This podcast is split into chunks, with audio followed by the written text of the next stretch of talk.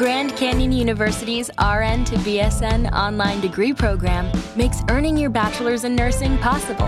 Balance online coursework with local in person clinicals to position yourself for potential leadership opportunities in the time you have from wherever you are, leaving room for what matters. Achieve your goals with your personalized plan and team behind you.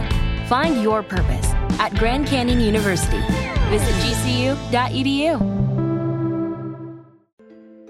Sometimes, in our very logical and boring world, illogical things happen that terrify us and make us ask, What the was that? If you've ever had one of those moments, you'll know exactly what I mean. Long Trip, north of Nottingham, UK, 1980. Aaron told me this story one day, and I watched him as his gaze wandered off to some far off place. He swore that the story is completely true, but at the same time admitted that to this day he couldn't understand what had actually happened. Aaron had been out one day running some errands in the town, and during the day he had met a lady who he took a liking to. They got to talking and spent the rest of the afternoon together, chatting and enjoying each other's company. They were getting along really well, and throughout the course of the evening they started to realize the attraction between them, and they became a little intimate. The lady soon invited him back to her house, and he agreed to go with her.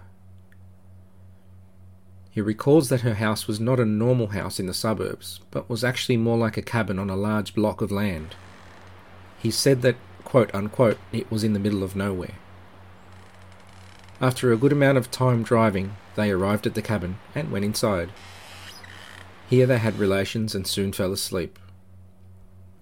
At some stage of the night, however, he cannot remember what time, Aaron was awoken by a strange noise. At first he thought he was dreaming, but then realized that he was actually wide awake. He could hear an unsettling noise, as if something was dragging along the floor. He was startled and sat up to look around, but couldn't see anything in the dimly lit cabin. He lay back down a little confused, but the noise continued. Something was being dragged across the floor. Aaron continued to listen closely in the silence of the night, and he heard what he described as a constant sound like scratching and dragging along the floor. Slowly but surely, the sound seemed to edge closer and closer to the bed that they were in, but he could still see nothing. Aaron started to grow very afraid as he could not understand exactly what was going on. Surely something that sounded so loud and so large would be able to be seen, but there was nothing there. Suddenly, he jumped in surprise when the lady he had met sat up in the bed and yelled out to the darkness, Go away! Leave us alone! The sound stopped immediately, and did not return that night.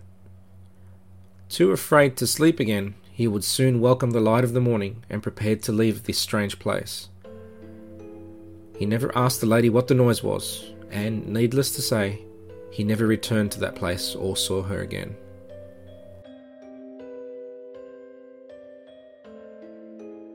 The Hooded One Ebenezer, New South Wales, Australia, early 1990s. Spiro recalled an eerie event that once happened to him and his girlfriend Anna many years ago. I remember speaking to him about it, and I could see the fear in his eyes as he told me about the time he and Anna had attended a party in this area. There was nothing wrong with the party, but after a while they decided they would slip away and spend some alone time together. They got into Spiro's car and drove down one of the secluded roads of this area, looking for somewhere to park. The downhill trip was slow going as the night was pitch black and they feared running off the road. Around them, they could literally see nothing except for what was immediately in front of the car's headlights. Anna started to grow afraid and started to tell Spiro that maybe they should head back. Spiro recalled that all the view around was nothing but deep pitch blackness, and even though he started to get worried a bit, he was keen for some alone time. As they drove on, the car radio began to crackle, and after about 30 seconds of that interference, they couldn't hear the radio properly anymore. They commented on how they probably lost radio signal in this area as it was quite remote. While having that conversation, suddenly, out of nowhere, a hooded man appeared from the pitch black night. He was in front of the car walking across the road. Spiro panicked and slammed on his brakes to avoid hitting the hooded man. There was no sensation or sound of an impact, but the hooded man in front of the car suddenly dropped to the ground as if he had been hit. With the car stopped there, Spiro and Anna were frozen. There was no sound but the car engine running and their scared beating hearts. Panic started to set in, and Spiro believed that they may have just run someone down. Then suddenly, a few seconds later, the couple saw a wolf run out from the front of the car off into the grass and bushes. Keep in mind, there are no wolves in Australia. They watched it nervously as it ran up the hill and out of sight into the darkness. By this point, they were terrified and decided to turn around and go back to their friend's house. As they turned the car around and tried to speed up the hill, it was as if the car did not want to move. Although Spiro's car was relatively new and had always been in good condition, it struggled to get up the hill. And the hill was not very steep at all. He said it was as if it wanted to cut out. After a very nervous and slow drive back, they did eventually make it back to the safety of their friend's house, and as they retold their story, their friends listened in disbelief.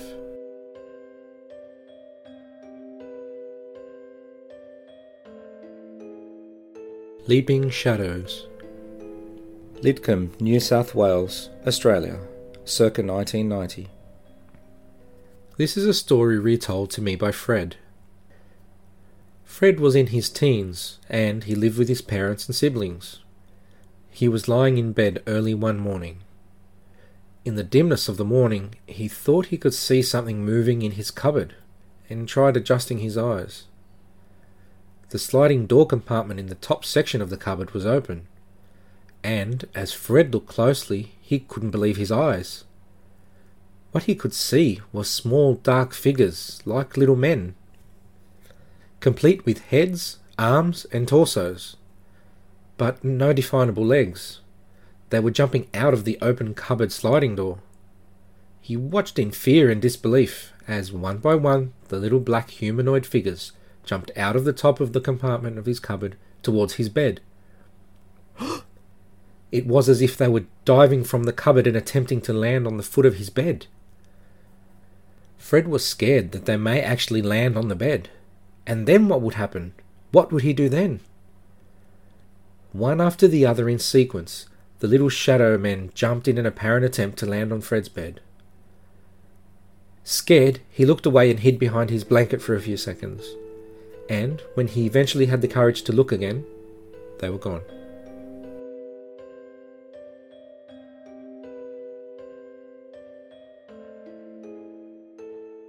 When the Unexpected Attend Mass. Parramatta, New South Wales, Australia, late 1980s.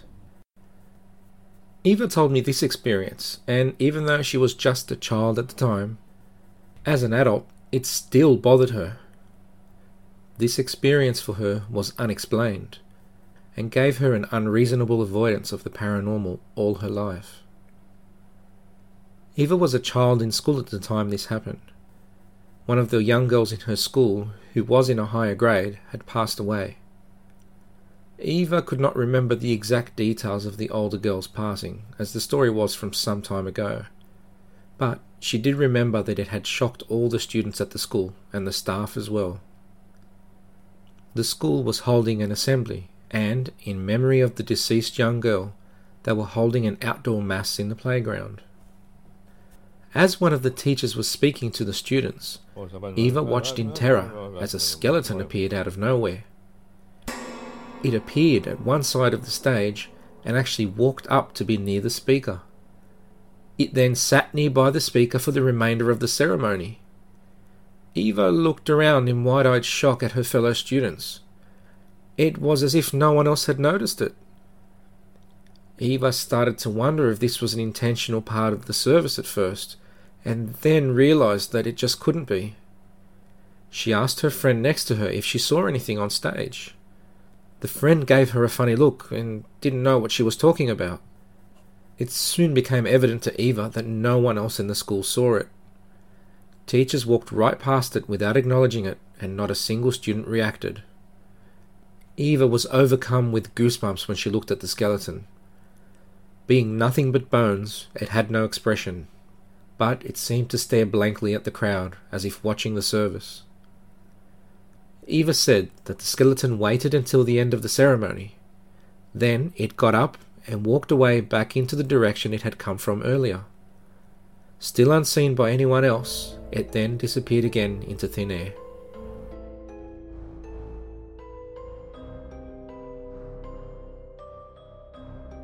If you'd like to share your own scary experience, contact us via email. Our email is in the description.